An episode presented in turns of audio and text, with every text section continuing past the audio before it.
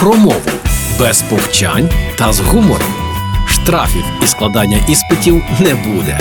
Програма Мовний патруль на Радіо Перше. Привіт! Уже час мовного патруля. Я Лілія Криницька, і сьогодні говоримо про те, чому піднімати питання це нонсенс, і казати так неправильно, і підняти неможливо. Чому? А щоб тебе підняло та гепнуло, так казав мій дідко Іван. І він був правий, бо піднімати це фізичний процес. Можна щось підняти, що лежить чи стоїть, наприклад, або коли йдеться про абстрактні речі, як то дух. Але на жаль, калькування російської процвітало десятиліттями, і викорінювати ці бур'яни ми будемо ще довго. Відповідно до стилістичних норм, слід уникати скалькованих конструкцій з дієсловом піднімати на зразок, піднімати питання або піднімати на сміх. Залежно від контексту, варто вживати сталі літературні відповідники. Тому ось вам українські відповідники дієслова «поднімать». брати на глум. Заводити суперечку,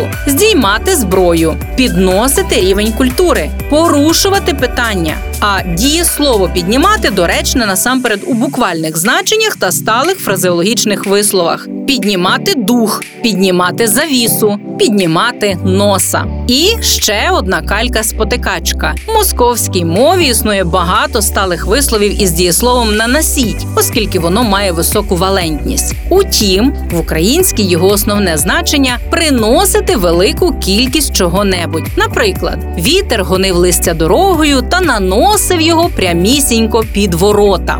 І згідно з чинними нормами слід уникати скалькованих конструкцій на кшталт наносити удар або наносити шкоду. Залежно від контексту, варто вживати літературних відповідників, завдавати удару, зазначати на мапі, заподіювати шкоди, робити візит, учиняти поразку. Тож запам'ятайте і кажіть та пишіть правильно. Нехай ніхто не завдає вам смутку. Будьте здорові і почуємося у мовному патрулі на Радіо Перше. Програма Мовний патруль на Радіо Перше.